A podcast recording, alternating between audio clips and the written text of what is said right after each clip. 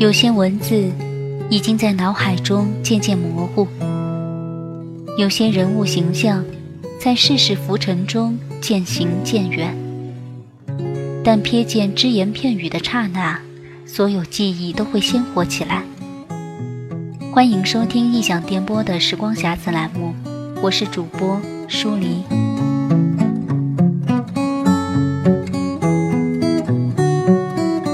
亲爱的朋友们。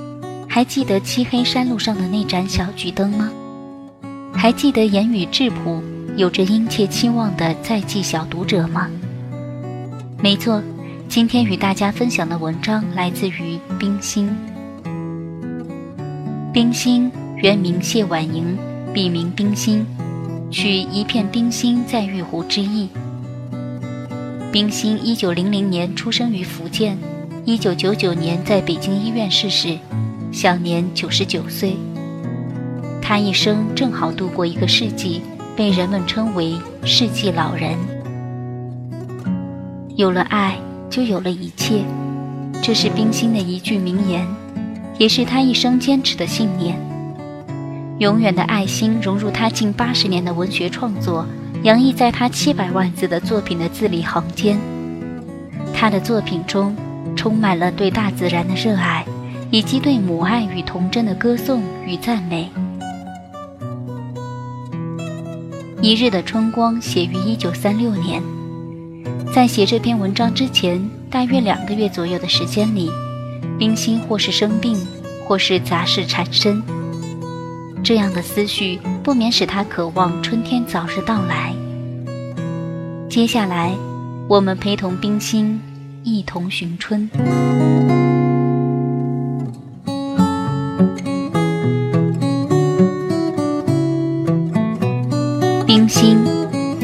日的春光。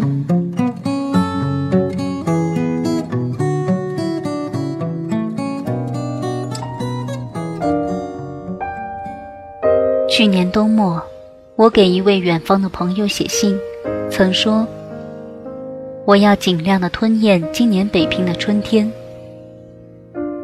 今年北平的春天来得特别的晚，而且在还不知春在哪里的时候。”抬头忽见黄尘中绿叶成荫，柳絮乱飞，才晓得在厚厚的尘沙黄木之后，春还未曾露面，已悄悄地远影了。天下事都是如此。去年冬天是特别的冷，也显得特别的长。每天夜里灯下孤坐，听着铺窗怒号的朔风，小楼震动。觉得身上心里都没有一丝暖气。一冬来，一切的快乐、活泼、力量、生命，似乎都冻得蜷伏在每一个细胞的深处。我无聊地安慰自己说：“等着吧，冬天来了，春天还能很远吗？”然而这狂风、大雪。冬天的行列排得意外的长，似乎没有完尽的时候。有一天看见湖上冰软了，我的心顿然欢喜，说：“春天来了。”当天夜里，北风又卷起漫天扎地的黄沙，愤怒地扑着我的窗户，把我心中的春意又吹得四散。有一天看见柳梢嫩黄了，那天的下午又不住地下着不成雪的冷雨，黄昏时节，严冬的衣服又披上了身。有一天看见院里的桃花开了，这天刚刚过午，从东南的天边，顷刻布满了惨暗的黄云，跟着干枝风动。这刚放蕊的春樱。又都埋罩在默默的黄尘里。九十天看看过尽，我不信了春天。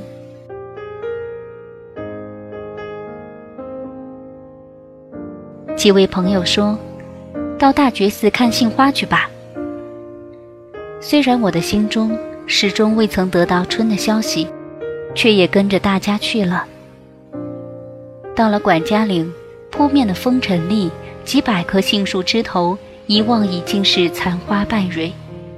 转到大宫，向阳的山谷之中，还有几株盛开的红杏。然而，盛开中气力已尽，不是那满树浓红、花蕊相间的景态了。我想，春去了就去了吧。归途中，心里倒也坦然。这坦然中是三分道息，七分增闲。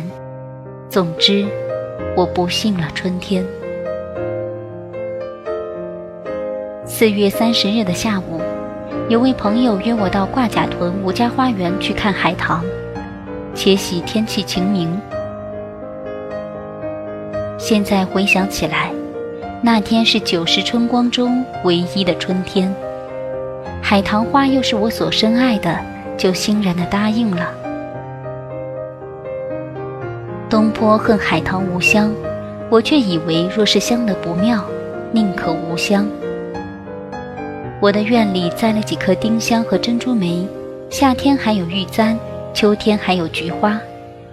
栽后都很后悔，因为这些花香都是我头痛，不能折来养在屋里。所以，有香的花中，我只爱兰花、桂花、香豆花和玫瑰；五香的花中，海棠要算我最喜欢的了。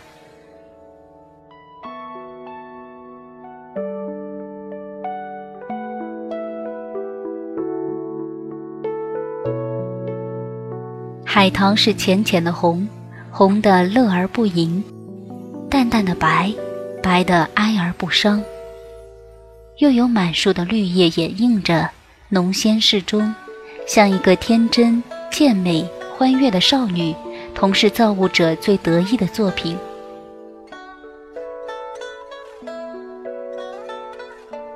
斜阳里，我正对着那几束繁花坐下，春在眼前了。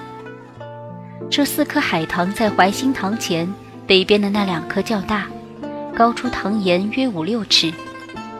花后是响晴蔚蓝的天，淡淡的半圆的月，摇抚树梢。这四棵树上，有千千万万玲珑娇艳的花朵，乱哄哄的在繁枝上挤着开。看见过幼稚园放学没有？从小小的门里挤着的跳出涌出，使人眼花缭乱的一大群的快乐、活泼、力量和生命。这一大群跳着涌着的，分散在极大的周围，在生的气候里做成了永远的春天。那在海棠枝上卖力的春，使我当时有同样的感觉。一春来，对于春的增闲，这时都消失了。喜悦的扬手，眼前是灿烂的春，娇奢的春，光艳的春。似乎春在九十日来无数的徘徊瞻顾，百就千兰，只为的是今日在此树枝头快意自情的一放。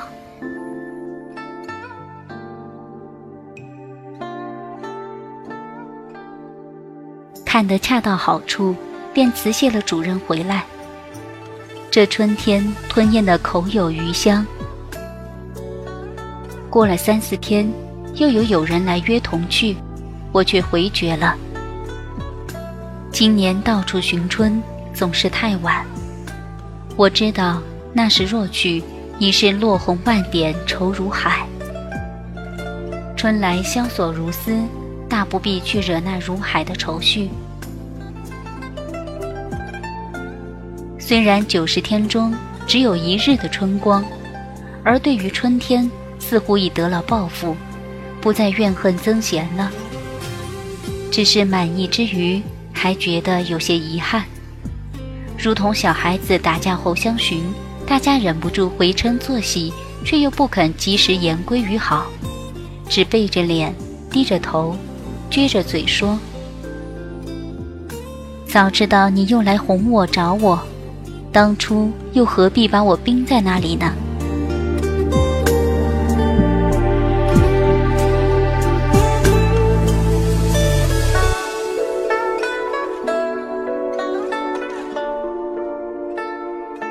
我是舒黎，感谢您的收听，请继续关注异想电波的时光匣子栏目，我们下期节目再会。